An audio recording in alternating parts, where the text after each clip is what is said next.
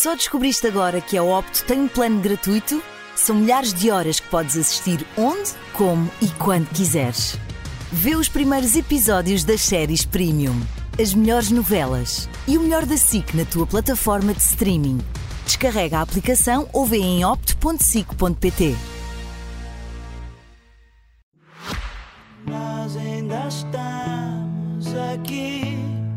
Bem-vinda, Ana. Muito obrigada.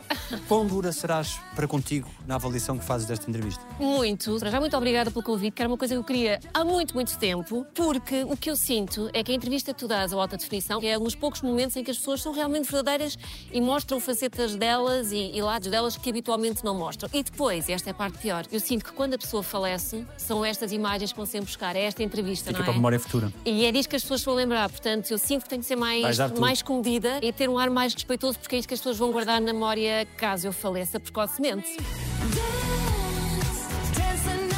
Ana Garcia Martins, 42 anos, e estou como sou no alta definição. Não bastava ter cozinhar, eu tenho que as ouvir cantar. Gosto do cozido à portuguesa feito pela minha mãe. Não gosto de cebola, não gosto de pés, gosto muito de praia. Tens para contigo a mesma verve que usas para com os outros. Eu acho que sim, eu acho que tenho um grande desprendimento, é que sinceramente eu acho que não me chatei com piadas que façam sobre mim. Eu rio-me imenso mesmo, eu faço imensas piadas sobre mim mesma e acho que isso é meio caminho andado para conseguir levar a vida com mais leveza. Eu acho que se não tiver esse desprendimento, essa capacidade de olhar de fora para mim mesma e ver que há muitas coisas que eu faço e que digo e que não são assim tão para levar a sério, eu acho que torna o caminho muito mais fácil. You are the que é que em ti mais irrita os outros? Olha, eu acho que por um lado é essa sensação de que talvez que eu seja inatacável ou que não há nada que me chateie ou que me melindre, e claro que também há, e também há coisas que me magoam. Eu acho que uma pessoa extremamente insegura e há muitas coisas que me dizem que mexe com isso. Agora, o que eu acho é que ao fim também de tantos anos de exposição e tantos anos nas redes sociais, acho também já sei lidar com isso, já não é qualquer coisa de facto que me tira do sério ou que me chateia, porque ao longo destes quase 20 anos de presença digital, já ouvi todos os insultos, já não há nada que seja propriamente uma novidade. Hoje em dia já relativizo, já não quero saber se há um comentário que eu não gosto, ou não ligo, ou respondo com humor, que eu acho que desarma sempre qualquer pessoa, ou deixo que a comunidade vá lá e atue por mim, não é? Porque as pessoas às vezes quando veem um comentário mais agreste, elas próprias vão lá e atacam ali quase a. Eu fico só a ver. Se acho que é demais, bloqueio a pessoa e não perco dois segundos da minha vida a pensar nisso. You never lied, you never cheated, you never hurt. Aprendes a viver com essas inseguranças? Mais ou menos. Eu acho sempre que estou aquém. Acho sempre que não sou boa o suficiente para nada, que há sempre quem faça melhor do que eu. Eu acho que se não tivesse atrás de mim uma data de gente que me incentiva e diz, claro que sim, vai, és capaz, eu não fazia tipo um décimo das coisas que faço. Preciso sempre desse incentivo, da validação dos que me são próximos, da minha família, os meus amigos, o meu namorado, as pessoas que fazem parte da minha equipa e que me dizem, claro que sim, vamos embora, tu consegues fazer isso. Porque eu acho que se fosse para mim, eu tipo, ficava só no sofá a dizer, não, há quem faça melhor, não vamos, não vou estar agora a chatear as pessoas e a fazer isto. O síndrome do impostor? O síndrome do impostor, completamente. Eh, Eu digo isto muitas vezes em relação aos prémios que recebo. Penso um dia vão bater à porta e dizer: olha, vamos ter que recolher porque percebemos que efetivamente não teve mérito algum. Se calhar porque hum, muito do meu trabalho, ou o trabalho que eu faço no digital, começou por uma brincadeira e eu continuo a olhar para isso muito como uma brincadeira, que agora me paga as contas e é o meu meio de sobrevivência, verdade, mas continua a ser uma coisa que me diverte muito. Portanto, eu não consigo pôr-lhe esse peso todo que muitas vezes os outros põem à minha volta. Nasceu pra. Essas fragilidades, essas inseguranças, se expostas no teu dia a dia, tornar-te um mais vulnerável? Claro que sim. É engraçado agora, por exemplo, num dos episódios do Hell's Kitchen, que eu chorei porque me emocionei muito com uma situação e, de facto, as pessoas nunca me tinham visto comovida com nada e, de repente, calma, afinal há um coração a bater dentro daquele pequeno cubo de gelo com pernas e foi engraçada a reação das pessoas. Podem dizer, não é? Eu avistei uma lágrima no rosto impecável e irrepreensível de Ana Garcia Martins. Aconteceu, é verdade. É o acordares à meia da noite com uma chamada ah, para os teus pais a dizer que, que o teu irmão morreu num acidente de carro a um quilómetro de casa, mesmo a chegar à porta de casa. Gosto de ver séries de forma compulsiva. Não gosto de fazer desporto, mas tem que ser porque a idade não perdoa. Gosto muito que me maquilhem, mas detesto desmaquilhar-me. És filha de que infância? Olha, eu tive uma infância muito feliz, passada muito na rua. Eu cresci no centro de Lisboa, mas tive essa oportunidade que hoje, infelizmente, os meus filhos não têm, vivendo também no centro de Lisboa. Deu passar horas e horas a brincar com os meus vizinhos, com os meus colegas de escola. Mas ao contrário que muita gente possa pensar e de muita gente achar que se calhar eu tive uma vida absolutamente privilegiada, não foi nada assim, de todo. Nasci numa família de classe média, mais baixa do que alta, onde o dinheiro era, era controlado e os meus pais sempre foram muito regrados nisso e onde não havia dinheiro para luxo. Não havia roupas de marca, não havia brinquedos caros, não havia viagens, não faltava dinheiro para o essencial. E depois é engraçado, o dinheiro sendo contado e, tendo que chegar ao fim do mês e dar para aquelas coisas todas, sinto que foi sempre tudo muito negociado. E os meus pais tinham essa abertura, falavam comigo: olha, este mês não pode ser, tivemos uma despesa extra com o carro ou com o eletrodoméstico ou o que seja, mas vamos ver se no próximo mês vai acontecer. Não havendo dinheiro, de facto, para coisas mais supérfluas. Depois, por outro lado, tudo o que tivesse a ver com a nossa educação, os meus pais conseguiam sempre arranjar forma. E eu acho que isto teve a ver com a vida deles também. Eles não puderam estudar muito. O maior desgosto do meu pai foi não ter podido ir para a faculdade. Fez o 12 ano e depois porque teve que trabalhar, porque teve algumas doenças que o impediam de estudar. E isso foi o maior desgosto dele. Ele teve desde muito novo um problema em que foi perdendo a visão progressivamente. E, portanto, quando ele morreu, já, já havia muito, muito, muito pouco. E as memórias que eu tenho é dele estar sempre com o rádio. O rádio era a companhia dele, eh, porque ele gostava de ver televisão, porque não conseguia ler as legendas, não conseguia ler o jornal, e, portanto, ele, estando em casa, ouvia rádio sempre, estava sempre a ouvir notícias, sempre. Eu cresci muito, muito com isso.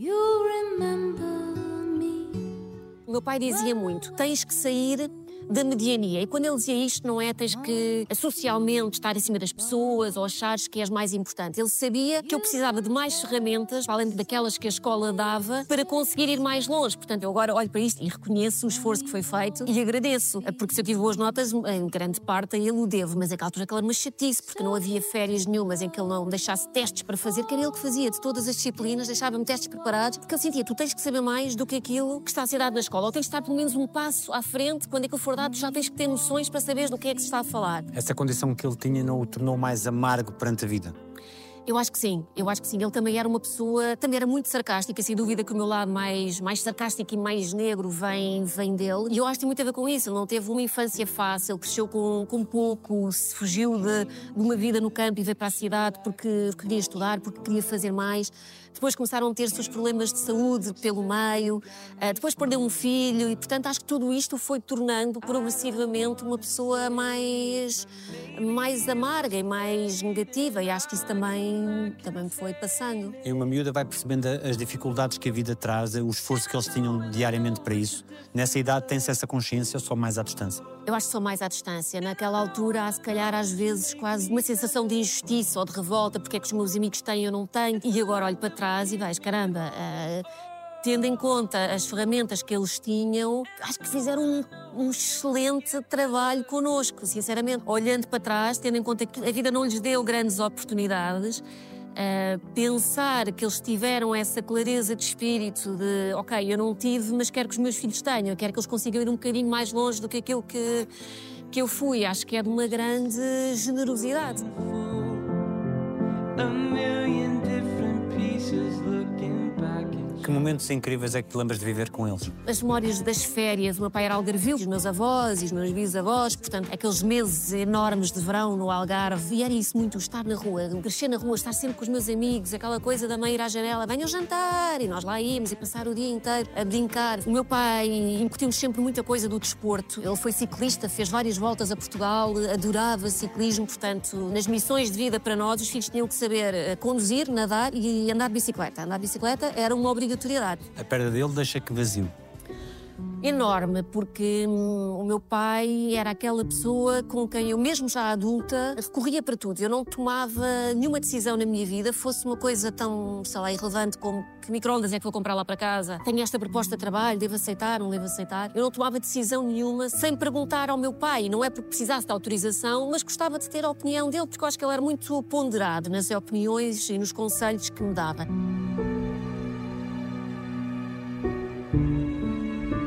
Meu pai morreu há dois anos e sinto que é uma coisa que não está resolvida todo, nunca estará, e que eu tento não pensar. É só se eu não pensar, ele continua a ser aquela pessoa que está lá, que está em casa, que eu ligo sempre depois de cada jogo do Benfica, que era uma coisa que acontecia sempre. Olha, também sinto muito falta dele por causa disso. Benfica ganhasse ou perdesse, lá ligava eu então, pai, nosso Benfica. Ahm, e portanto eu tento não pensar. Se eu não pensar, ele continua a existir, está lá no sítio dele, eu posso pegar o telefone, ou pego no carro e vou ter com ele e vou vê-lo. Porque quando penso é aquele choque com a realidade, é aquele confronto que é muito duro, não é? De uma presença incontornável na minha vida que já não está cá. Quando se está a viver um momento como esse, essa dicotomia entre a persona pública que tens uma determinada exposição e depois viver essa dor, como é que se faz esse equilíbrio? É difícil, eu nunca tinha passado por isso. Tudo o que eu fui passando na minha vida pública foram sempre coisas ou irrelevantes ou coisas boas. Nunca tinha passado por esse lado. De repente estarem a acontecer coisas quase catastróficas na minha vida e haver esse outro lado da exposição mediática. E no meu caso coincidiu praticamente ao mesmo tempo, com uma diferença de meses, com o divórcio e com a morte do meu pai. De repente ver isso a ser tratado de uma forma que eu achava que não era a mais correta, que já devia estar habituada, mas lá está, já estava habituada, mas não no momento em que eu estava frágil. Foi quando eu percebi a verdadeira dimensão do que é este lado público e de facto é o lado que eu gosto menos. O teu pai achava graça àquilo que fazias? Acho que achava graça, acho que tinha orgulho, mas não era aquele pai. Acho que nem o meu pai e a minha mãe são deslumbrados. Mas claro, ficava contente, eu digo sempre, sim, ainda hoje, se vou à televisão, digo, mãe, hoje vou estar na televisão, vou estar com a sua dona Julia Pinheiro. E a minha mãe adora ver, liga às minhas tias, para as minhas tias verem. O que é que tu tens dela? Tenho pena, porque acho que todas a, maior parte das características boas da minha mãe eu acho que não herdei. A minha mãe é a pessoa mais generosa que eu conheço, faz sempre tudo para que os outros à volta dela estejam bem. Às vezes coisas tão simples como se tu disseres que pá, gosto imenso de pastéis de bacalhau, podes ter certeza que no dia a seguir a minha mãe vai aparecer com três dúzias de pastéis de bacalhau. É muito preocupada. E eu acho que às vezes não sou tanto, não é que não me preocupo, mas sou mais desligada. Acho que ela é muito altruísta e eu não sou assim. A relação com o teu irmão era afetuosa? Estávamos a entrar naquela fase em que estava a começar a ser, porque quando ele morreu eu tinha 18 anos, ele tinha 22, portanto estávamos finalmente a começar a ultrapassar a idade da parvoíce, da adolescência, do confronto e de estarmos constantemente a discutir por tudo e por nada e estávamos a dar início àquela fase em que estávamos a ficar mais cúmplices, com os 4 anos de idade já não era uma diferença assim tão grande, os amigos começavam a ser os mesmos, começávamos a sair para os mesmos sítios, portanto eu acho que estávamos a começar a ser verdadeiramente amigos quando ele morreu. Quando ele morreu, eu tinha 18 anos e achava que uma pessoa de 22 era uma pessoa muito mais velha, que já tinha feito imensa coisa. E agora olho para trás e com 22 anos eu não tinha vivido rigorosamente nada. É uma idade absolutamente ingrata para se morrer, porque quando se tem tudo pela frente, quando se tem tudo para, para viver e para experienciar, há aqui uma coisa muito de, revolta e de injustiça. ahm, sobretudo porque é um acidente, é um acidente de carro, não é uma doença, sabes? Não é uma coisa que tu estivesses minimamente preparado. É o acordares à meia da noite com uma chamada ah, para os teus pais a dizer que, que o teu irmão morreu num acidente de carro a um quilómetro de casa, mesmo a chegar à porta de casa. Tu soubeste ouvindo o telefonema à meia da noite? O telefone tocou e eu saltei instintivamente da cama. Ah, não sei se já tinha ali na minha cabeça se tocou para aí às duas, três da manhã. Ah, para já era aquela altura que havia telemóveis, mas poucos, e portanto o telefone de casa tocar ah, de madrugada, eu não fazia ideia se o meu irmão já estava em casa, se não estava em casa, mas assim que o telefone tocou, eu saltei imediatamente de- da cama e fui para o quarto dos meus pais. E pronto, e, e lembro-me de o meu pai me dizer: o teu irmão- o teu irmão teve um acidente, e eu perguntei, mas está no hospital. E o meu pai respondeu qualquer coisa de forma super lacónica e eu percebi imediatamente que não, percebi o que é que tinha acontecido. E de repente eu ver-me ali, miúda, com 18 anos, sem saber quem amparar primeiro, porque ficaram, obviamente, ficaram os dois completamente descompensados, eh, transtornados. Acho que me vi de repente fora do meu corpo, olhar para aquilo, a ver a cena de fora e sem ter a mínima preparação, a mínima maturidade para lidar com o que estava a acontecer.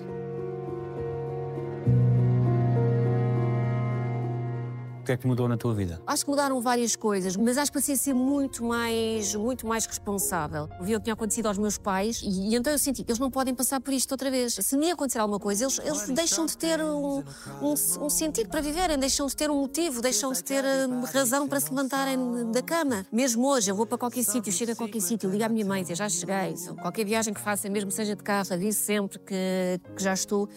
E por outro lado, acho que isso me trouxe não só essa responsabilidade, mas ao mesmo tempo, e se calhar são sentimentos um bocadinho anta- antagónicos, ehm, mas sinto também um maior desprendimento em relação à forma como vivo a minha vida, porque sei que pode acabar tudo amanhã, num acidente de carro, numa doença, no que, no que seja, pode acabar assim. E eu, eu experi- experienciei isso, não é? Eu vi isso acontecer na minha, na minha família com uma pessoa que morreu com 22 anos a um quilómetro de casa, que não viveu nada, que nunca, nunca andou de avião, que nunca, sei lá, não viveu rigorosamente nada.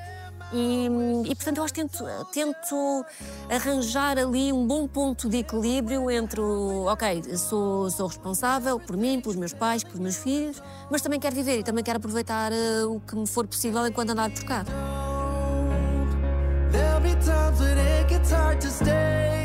Necessariamente a pessoa que tu és e que te tornaste tem muito a ver com essa tragédia fundacional, quase. Ah, eu acho que sim. Não sei como seria se isso não tivesse acontecido, mas sei aquilo em que me transformei e sei como era até aí o que me tornei depois. Eu estava um mês de entrar na faculdade, portanto, com os planos todos, e de repente, até a relação dos meus pais. Eu lembro que meu pai, desde miúda, com seis anos, eu ia para a escola sozinha, a pé, tinha chave de casa, e de repente meu pai levava-me para a faculdade todos os dias, porque era aquele medo que me pudesse acontecer alguma coisa, e portanto, eu que já vinha de uma juventude super protegida e que às vezes até gostava de ter um bocadinho mais de liberdade, de repente ainda regredi mais nesse aspecto, não é? Ainda me vi ali mais enclausurada, porque obviamente os meus pais pensavam, só nos esta e pode-lhe acontecer também uma desgraça parecida. Claro que percebo, e acho que se me acontecesse o mesmo, teria exatamente a mesma reação, mas acho que cresci de uma forma um bocadinho ali quase asfixiante, a determinada altura. Quando uma família sofre um abalo desses, como é que se reergue depois disso? É, é difícil, sobretudo numa família onde não há essa orientação para se falar das coisas. Sempre senti o afeto dos meus pais, mas nunca fomos uma família em que se falasse das coisas, nunca se falou de sentimentos, do que é que cada um estava a viver, a experienciar e a sentir naqueles momentos. Nunca se falou muito do meu irmão desde que o acidente eh, aconteceu e eu acho que se anos mais tarde senti necessidade de fazer terapia também foi muito por causa disso, porque, porque em casa não se falava, guardava-se sempre tudo, cada um guardava as coisas para si, cada um sofria no seu canto. E eu acho que pá, essa fatura acaba por ser paga mais tarde. Passou a haver mais silêncios em casa? Eu acho que sim. Passou. O meu pai ouvia rádio e sempre adorava ouvir música, passava os dias a ouvir música. A música deixou de ser uma, uma coisa tão presente nas nossas vidas. Havia um sentimento de revolta mesmo pelo que tinha acontecido. E acho que trouxe uma carga muito, muito pesada, muito, muito negra para as nossas vidas. Like water, he thinks that I'm alright. Ainda tens alguma coisa do teu irmão? Não sei, eu sinto e tenho pena porque sinto que as memórias se vão sumindo, não é? Às vezes tento concentrar-me em recordar coisas porque eu tinha 18 anos, era muito miúda, já foi há quase 30 anos, não tarda, e portanto as memórias vão desaparecendo. E o sentido do humor também estava lá. Ele tinha muita graça, era um, era um miúdo que era conhecido por isso, estar sempre bem disposto, ser também generoso, ser muito mais presente para os, para os amigos. Protetor de ti, não? Protetor, sim, faz sentido porque era rapaz, porque era mais velho, porque sentia que era um bocadinho essa a missão dele, que era uma coisa que às vezes cá me chateava um bocado ali na adolescência, não é? Ter sempre ali quase aquela sombra. Nós durante muitos anos até andávamos ao mesmo tempo na mesma escola, portanto tinha sempre ali a presença do irmão mais velho, que não é bem aquilo que uma pessoa quer quando está ali a crescer e a formar a sua personalidade. Nesse tempo, no final da adolescência, já sabias o que querias ser? Sabia que queria alguma coisa mais ligada à escrita, porque sempre gostei muito, muito de escrever desde miúda, sempre tive diários e adorava, escrevia poemas e naquela altura fazia-se os testes, testes psicotécnicos e que orientavam, de facto, diziam não, tem que ser alguma coisa ligada à escrita, à comunicação. Portanto, tendo em conta tudo o que havia ali, acabei por escolher jornalismo. Curiosamente, quando acabei o, o curso, escolhi estagiar em rádio, na Antena 1 e Antena 3, e estava a meio do estágio, um amigo que já estava a estagiar na capital disse, olha, há aqui uma vaga na secção de cultura, no Jornal da Capital, queres vir para cá? E eu pensei, tenho 22 anos, é agora, estou a aprender, tenho que experimentar o máximo de coisas possíveis para decidir o que é que quero fazer. Portanto, estava tipo das 5 da manhã até à 1 da tarde na rádio e saía de lá e ia correr para o jornal e estava no jornal até às tantas, até fechar. E foi uma altura difícil de trabalho, tipo de graça. E depois os estágios acabaram ao mesmo tempo, ofereceram-me trabalho na capital, no jornal. Ao fim de muito pouco tempo no jornal, deram-me um espaço para uma crónica ao domingo. E aí eu escrevia sobre uma, apetecia. Eu Já tinha o blog, o blog tinha surgido aí, mais ou menos para essa altura. E pronto, podia fazer ali na crónica o que já fazia no blog. E portanto gostei que tivessem percebido e que me tivessem dado essa liberdade. Quais eram as alternativas a pipoca mais doce? Não me lembro, mas seguramente eram melhores, porque olhando para trás, qualquer hipótese me parece melhor do que, do que esta. Eu já não posso com não pipoca. Nem sei muito bem porque é que eu fui ali parar. Na altura achei que era catchy e, e, na verdade é, mas já não tem nada a ver comigo, não é? Foi uma coisa que eu criei aos 22 anos, que já estou completamente farta, mas percebo que seja difícil fugir, porque eu diria que 90% das pessoas não sabem o meu nome verdadeiro, ou acham mesmo que eu me chamo pipoca. Agora tenho que viver O resto da vida? com, com o peso da, da minha escolha. Piadas é que fazem com pipoca. Tudo. Vai arrebentar a pipoca, ou a pipoca estalou, ou chegar a qualquer sítio e ver pipocas. Enfim, há sempre muito, muita coisa em torno do universo pipoca. Eu sou pipoca, vivo na boca do mundo. Quando é que começas a perceber que do blog podes ganhar a vida? Talvez, sei lá, para aí uns 10 anos depois do blog ter sido criado. E ele não foi criado de todo com essa intenção, porque isso não existia há Era um 20 hobby, anos. sim. Não havia, para já era uma ferramenta absolutamente rudimentar, não dava para nada. O blog dava para escrever textos e mais nada. E durante muito, muitos anos o blog foi completamente anónimo. E era espetacular, porque tinha liberdade total para dizer as maiores alarvidades que me passavam pela cabeça. Ainda é uma era pré-redes sociais. Eu era pré-redes sociais, portanto as pessoas nem sequer tinham onde comentar aquilo que não havia. E os primeiros trabalhos só começaram a surgir ao fim de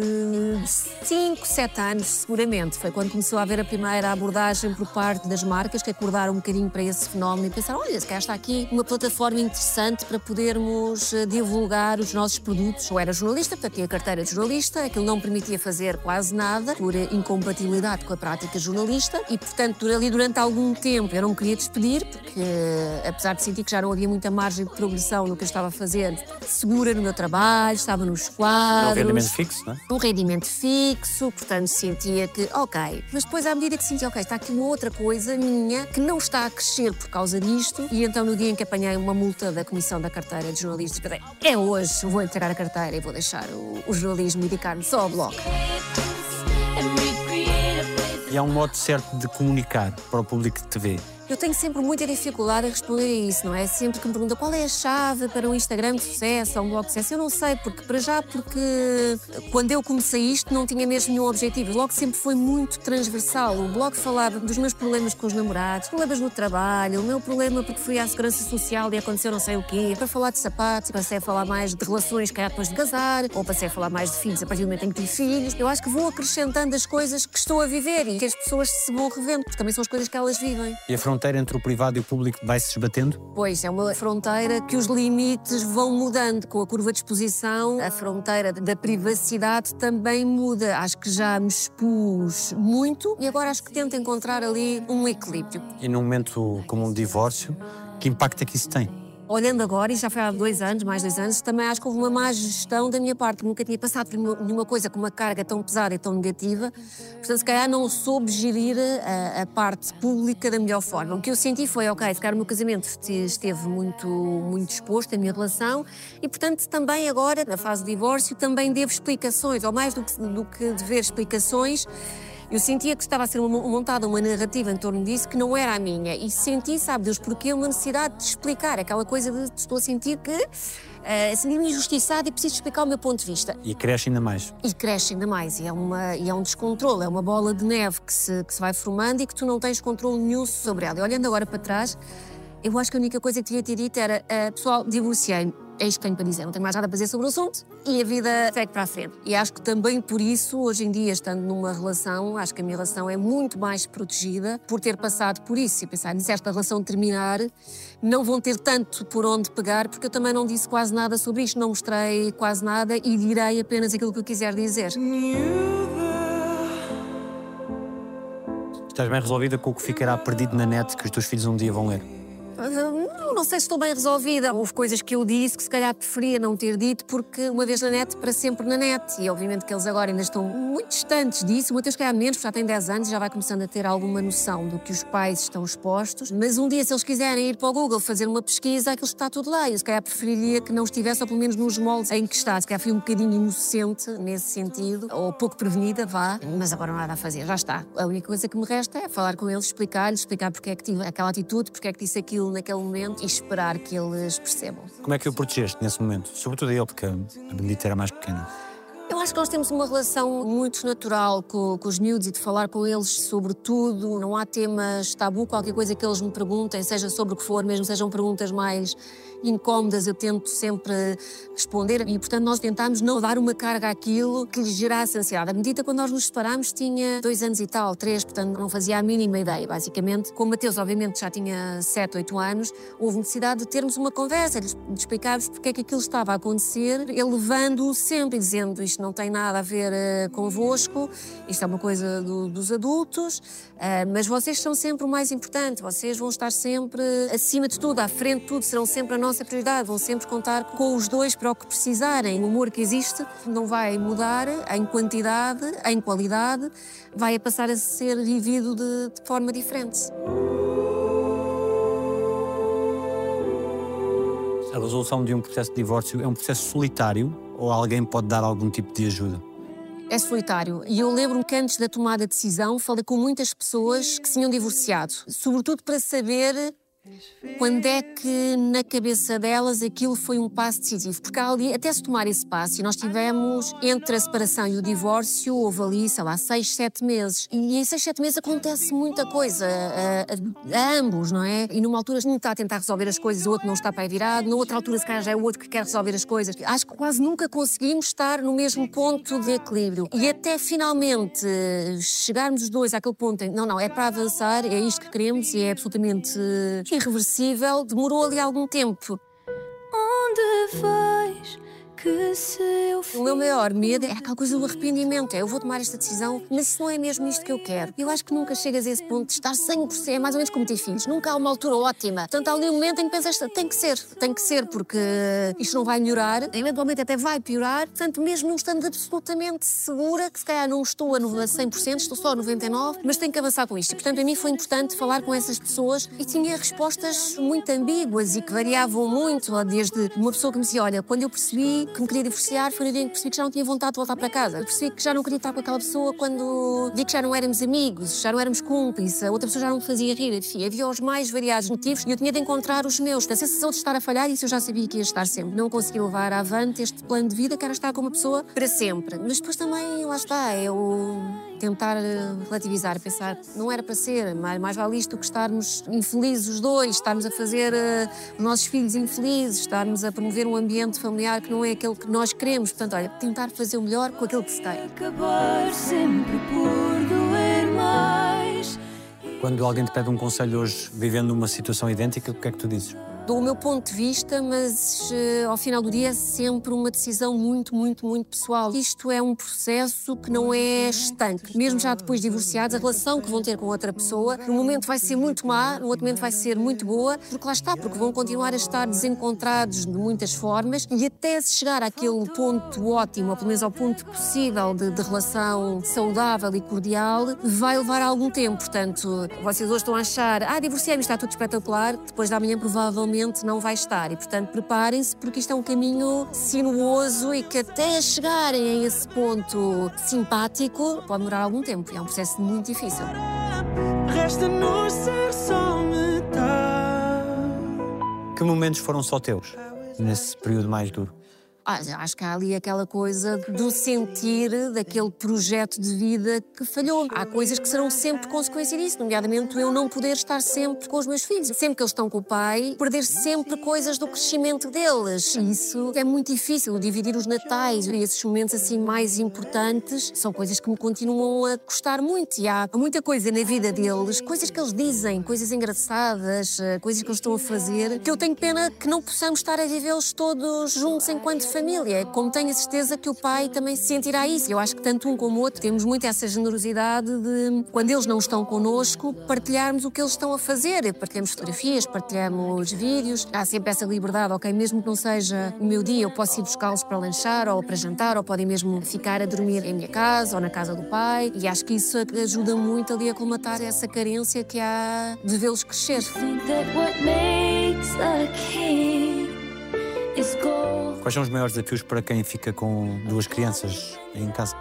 Eu acho que é a responsabilidade. O que eu sinto é que estou sempre em falta, porque é aquela coisa da manta demasiado curta. Estamos sempre a falhar em algum sítio. E sinto isso mais agora com o Mateus e com a escola, porque, por um lado, quero responsabilizá-lo e quero que ele tenha boas notas, mas depois também não quero que ele viva completamente condicionado por isso, a achar que tem que ser genial. E, portanto, como é que eu faço ali um balanço entre o que é o tempo de estudo e o que é o tempo de lazer e pequenas responsabilidades e pequenas decisões que têm de ser tomadas todos os dias, na vivência com eles a toda a hora. Tipo, portou-se mal, será que não devo deixar ir a uma festa de anos? Há sempre ali micro decisões que nos consomem muito, sempre vigilante, sempre alerta, sempre ah, sinto que tenho sensores e 40 olhos para estar a conseguir controlar tudo o que eles estão a fazer, não me esquecer de nada que diga respeito a eles, das atividades, da escola, o material. Há sempre muito essa sensação de falha, de culpa, está sempre muito presente. E isso diria que é o meu estado existencial eh, mais constante. Mas depois há ali uns momentos em que eu penso, calma, eh, calma, é preciso relativizar, é preciso tirar-me esta carga, é preciso pensar que eu não sou a única assim, toda a gente, todas as mães, todos os pais se desdobram em 1500 tarefas, todos nós sentimos que estamos a falhar, portanto não vale a pena estar a consumir-me sempre permanentemente com isto. Em última instância tem que ir pôr a cabeça na almofada e pensar: hoje fiz o melhor, hoje fiz o melhor que conseguia. Se calhar não comeram sopa feita por mim, mas comeram uma sopa de pacote que comprei no supermercado. Se calhar não fizeram os trabalhos de casa todos, mas fizeram 50% e amanhã farão o resto. Se calhar não pude brincar uma hora com eles, mas consegui brincar 10 minutos. É um dia de cada vez. Hoje sei que fiz o meu melhor, amanhã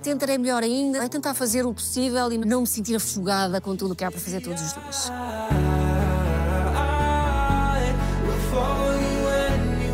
Consegues influenciar bem os teus filhos a fazerem o que tu queres? Médio. Médio, médio menos, não é? Tento ir lá muito pelo humor, pela proximidade. Talvez porque hum, os meus pais tiveram quase aos 40 anos, portanto havia ali um gap geracional enorme. E eu acho que isso se revelou muito na forma quase distante como eles me criaram. Os temas que não eram abordados, que não era suposto os pais falarem sobre isso com os filhos ou terem essa relação de proximidade. E portanto eu tento ir exatamente para os antípodas disso e ter uma relação muito próxima, não tirando a minha responsabilidade enquanto mãe. Eu não me quero demitir dessa função. Eu sou amiga deles, mas antes disso eu sou mãe.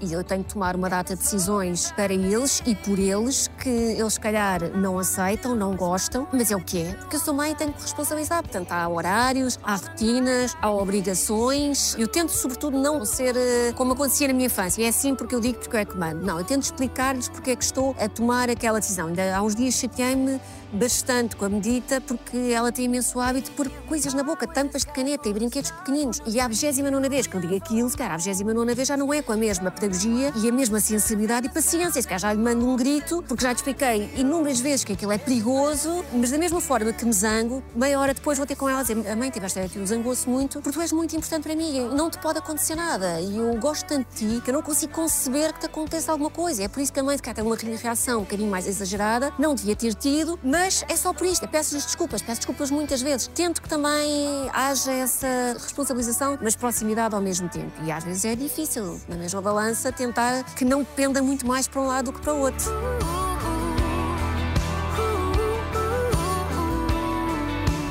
É diferente ser mãe de um rapaz ou de uma rapariga? Não sei, eu tento não os educar de forma diferente, até porque acho que ele tem muito mais aquelas características que, se calhar erroneamente, são atribuídas ao sexo feminino. Eu acho que ele é mais sensível, ela é um pequeno trator, como eu passo a vida a dizer, é muito mais despachada, muito mais independente. Não sei se tem a ver com ser menina, ter um irmão mais velho. Eu tento, de facto, que a educação não seja diferente para um e para o outro. Se calhar há coisas que tenho que alertar mais a ele ou mais a ela, porque as condicionantes do sexo são efetivamente diferentes, mas na educação de base procuro que não haja muito essa diferença e passo a vida a contrariar isso. Coisas tão simples como os meninos não podem brincar com bonecas. Podem brincar, podes brincar com o que quiseres, podes usar a cor que quiseres. Ou ela dizer, ah, porque os meninos não podem usar fitas no cabelo. Eu podem, tem a ver só com querer. Se o menino quiser, o menino pode. E são coisas pequeninas, parece que não têm importância, mas que se não começares a contrariar, aqueles escala e eles vão enraizando essas ideias na cabeça deles. Portanto, eu tento, mesmo nessas coisas mais pequenas, estar sempre a, se calhar, a desviá-los e a adaptá-los mais à vida de hoje em dia, a serem mais tolerantes, mais inclusivos, menos preconceituosos com tudo. O que é que é melhor em ser mãe? Era uma coisa que as pessoas diziam e que eu não conseguia perceber, que era, ai, dá trabalho, mas compensa muito. Eu, mas compensa o quê? Eles são, são chatos, só dão trabalho, gasta-se dinheiro. E durante muito tempo eu achei que não ia ter filhos, nunca achei que precisasse da componente mãe para me sentir mais validada. Mas a verdade é que agora também não consigo perceber como é que era a minha vida antes deles, nem como é que fazia sentido ou como é que eu me sentia preenchida. E são coisas, para já é isso, é vê-los a crescer, ver a forma como eles vão olhando para o mundo, como se vão desenvolvendo, como vão criando a sua personalidade. É uma coisa absolutamente fascinante. As coisas que eles dizem e que eu fico todos os dias eh, surpreendida com aquilo que eles dizem. Pensei como é que eles eh, desenvolveram esta ideia dentro deles e como é que estão a exteriorizar isto. E depois o amor e o deslumbre que os nossos filhos têm por nós, que era aquilo que falávamos, que e muitas vezes sinto que falho, sinto que não sou a melhor mãe, sinto que podia ter dado mais, mais atenção, podia ter feito mais, mas aos olhos deles nós somos super-heróis e somos incríveis e eles têm um fascínio por nós e uma adoração absoluta por nós e isso ao final do dia é sempre a melhor eh, validação que podemos ter. Não gosto que os meus filhos discutam todos os dias por coisas tão ridículas como quem é o primeiro a abrir a porta, quem é o primeiro a tocar no botão do elevador, quem é o primeiro a sentar-se no carro, quem é o primeiro para tudo. Gosto muito de viajar, eu digo que trabalho só para poder viajar. Não gosto de ter sido para aí a convidada 878 do Alta Definição. Não gosto que as pessoas se vistam mal para os Globos de Ouro, porque depois eu vou ter de falar mal dos looks delas. Let you go, to the let you go. chateias-te muito, para além dos dias de empates e derrotas do Benfica? Isso chateia-me, chateia-me muito, mas chateia-me pouco tempo. Se os jogos forem à noite, é até ao dia seguinte. Vou dormir, não vou às redes sociais, eh, não. Tens o telefone, aqueles Não vejo. todos a picarem. Olha, isso, isso- isso não me magoa, porque não é no sentido de magoar, mas chateia-me. Se alguém se quer chatear comigo, disse isso há relativamente pouco tempo a uma pessoa que não tinha assim sequer tanta confiança comigo quanto isso e que achou que era boa ideia mandar uma mensagem num dia que o Benfica perdeu ou empatou. E eu disse: Olha, tu não me conheces bem eh, e não leves a mal. Mas, por favor, quando o Benfica perder ou, ou empatar, não me digas nada, porque eu não vou reagir bem. Minha reação não vai ser simpática. Vou provavelmente mandar-te para um sítio que não é assim tão simpático ou tão educado quanto isso. Não se brinca com coisas sérias, não é? Não se brinca com a religião de uma pessoa, ok? Eu gostava de não sofrer tanto com o futebol como sofro. Gostava de ser só aquela adepta simpatizante. Vou viver menos por causa do futebol, porque o meu sistema nervoso é muito consumido à conta da forma como eu vivo as alegrias e os desaires do Benfica. E sinto que isto está a ficar pior, não está a melhorar. Numa escala de zero a Marcelo Rebelo de Souza, quão hipocondríaca é que tu és? Deve haver um, um para lá do Marcelo Rebelo de Sousa. Eu sou muito hipocondríaca, sou a pessoa que não consegue ter um sintoma. Se agora me der uma pontada aqui no joelho, eu vou pensar que for um mau jeito, não. Eu salto logo para isto é uma coisa terminal. E depois vou para o Google e os meus sintomas batem sempre com alguma coisa gravíssima. Eu tenho uma amiga médica, que eu passo a vida a chatear, e quando eu lhe mando uma mensagem só a dizer olá, e ela dizer não, não estás a ter um infarto, não estás a ter um AVC, não estás a ter nenhuma dessas coisas que tu achas sempre, eu, mas de certeza. Ela diz, eu estudei, eu, eu- que a médica sou eu, e portanto há assim uma grande dose de paciência, mas é difícil para o hipocondríaco esta coisa de teres uma dorzinha qualquer e eu já estou a ver o meu funeral. Já escalou e já estou a ver como é que a minha vida vai terminar. E, e tens uma série de medicamentos em casa para Com, todos. com certeza, com certeza que tenho toda uma dispensa dedicada à parte de medicina. E quando ficas doente há um certo conforto de eu tinha razão. É raríssimo ter, porque depois, é claro, vou fazer todas as baterias de exames e mais algumas e nunca correspondes àquilo que eu fico, ah, caraças. Por outro lado, descansa-me um bocadinho, porque percebo que não é nada grave, mas ainda assim há ali uma pontinha que gostava de ter eh, razão. Tu aprecias muito ter razão. Eu preciso muito ter razão. Sabes que o meu pai dizia muito: se tu souberes que tens razão, se tens a certeza absoluta que tens razão, tu vais até ao fim. Tu não te vergas perante ninguém. O que eu mais faço da minha vida é ir ao Google confirmar que tenho razão. Eu, eu ia dizer uma coisa, alguém dizer não, não é nada assim, ou fazerem apostas comigo e eu já estou a fazer pesquisas só para comprovar que tenho razão. Mas se não tiver, tenho humildade também para reconhecer que não tenho. Gosta de confronto? Gosto do confronto de ideias e eu sinto que um dos maiores prazeres que eu retiro das minhas redes sociais é precisamente esse, poder promover o debate de ideias. Claro que sendo uma rede social eh, acaba por fugir um bocadinho ao meu controle, de repente, o tipo de debate que se promove e que se está ali a construir, porque depois as pessoas também são muito acesas nas suas opiniões e indignam-se com muita facilidade e isso fez com que, ao longo dos anos, a minha postura também tenha mudado. Já tive vontade e dava opinião sobre tudo, sem nenhum filtro, a passar para o extremo oposto, que é eu não quero falar sobre nada, não quero ter opinião sobre nada e então voltei um bocadinho a regredir nesse aspecto e agora estou a voltar novamente a uma fase em que gosto de ver com a idade. Estou a chegar àquela fase que eu sinto que Posso dizer tudo. Na velhice, Já? sabes? Sim, sim, sim, sim. E é para aí que eu quero encaminhar, para voltar a poder dizer tudo o que me apetece. Um país pequeno como o nosso, em que toda a gente conhece toda a gente, que preço é que se paga por se dizer exatamente aquilo que se quer dizer? Ah, pois, é, é, um, é, país é um guardanapo e, e eu sentia muito isso quando fazia as críticas dos vestidos dos Globos de Ouro. É que depois ganhava umas proporções, desde as pessoas deixarem-me falar, desamigarem, ou já acontecia as pessoas anteciparem-se e mandarem: olha, se vais publicar uma foto minha, publica esta que eu estou bem. Já, aconte- já acontecia isto. Não é crítica nenhuma, não percebo nada de moda. Para já não é pessoal, não atenta sobre as características pessoais ou profissionais da pessoa, é só o que é que ela escolheu para levar a este evento que ela se disponibilizou para isto. Ela entrou neste jogo de desfilar numa passadeira vermelha. Portanto, vamos aqui linkar com isto. Não gostei do cabelo, a maquilhagem muito pesada, achei que foi um, todo um tiro ao lado. Vivemos um tempo de sensibilidades muito à flor da pele. Muito, muito. Há uma nova profissão que é do indignado profissional, que é alguém que anda só todos os dias nas redes sociais a pensar que polémica é que eu vou criar hoje, que às vezes são coisas completamente ridículas. E para mim, que vivo da criatividade e do humor, torna-se um exercício particularmente difícil, porque eu já sei que vão transler aquilo que eu disse, que vão tirar do contexto. Já às pessoas por favor, não me levem a sério. Podem assumir logo à partida que eu estou a gozar com qualquer coisa. Comentares um reality show, como fizeste em algumas edições, o Big Brother, traz que chatices. Olha, eu não tinha a mínima noção. Eu sempre gostei muito de reality shows, mas uma coisa é viver aquilo enquanto espectadora, outra coisa é fazer parte daquilo e da forma como as pessoas vivem aquilo, nomeadamente os grupos de, de fãs, dos concorrentes, a família, os amigos, absolutamente fundamentalistas. Para mim aquilo era muito simples. Eu estava a analisar o que acontecia dentro de um programa, aquilo que eu via e que toda a gente via. Agora, lá está, se calhar faziam no meu tom que as pessoas não acham graça, com algumas piadas pelo meio, a ser um bocadinho mais azeda, e algumas pessoas não achavam tanta graça a isso. O que é que decides sair? Porque já tinha feito muitas edições, foram cinco edições seguidas, e eu era bombardeada todos os dias com as pessoas a dizerem: atenção, vai ver o que hoje eu não sei das quantas disse ou não sei o quê. Aquilo consumia-me muito tempo e depois começou a deixar de ser divertido, que é sempre a premissa para tudo o que eu faço. E depois comecei a sentir que também já não podia ser tão eu como eu gostava de ser. E a minha liberdade já estava a ser de alguma forma condicionada, porque eu queria dizer aquilo que via, aquilo que estava a acontecer, o que eu pensava sobre determinados comportamentos, não só dos concorrentes, mas muitas vezes do próprio programa e das posições que o programa tomava. Eu percebo que não seja confortável de repente teres ali alguém que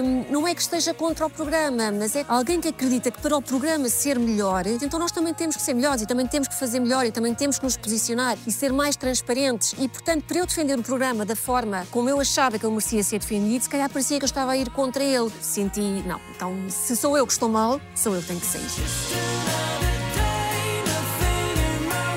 Era um bocado aquilo que meu pai me dizia: de se tu tiveres razão, não interessa quem for que estiver à tua frente, vais até ao fim. Eu acho que isso é uma coisa que é consistente em todas as áreas da minha vida. E muita gente dizia isso com o Big Brother e com, com se ter, ter exposto a minha posição, ter dito o que pensava, e muitas vezes no confronto até com a Cristina. Mas quer dizer, na minha cabeça aquilo nunca era um confronto, não era eu estou aqui para pôr a outra pessoa numa posição desconfortável. E se calhar tinha-me sido muito mais fácil só engolir o sapo e calar-me e dizer, ok, sim, está bem, programas estão a pagar e portanto vou ser conivente com isto tudo e vou assinar com a cabeça. E portanto, as pessoas terem conseguido ver esse lado de que se eu tenho uma posição a defender, eu vou defendê-la perante seja quem for, isso para mim foi importante.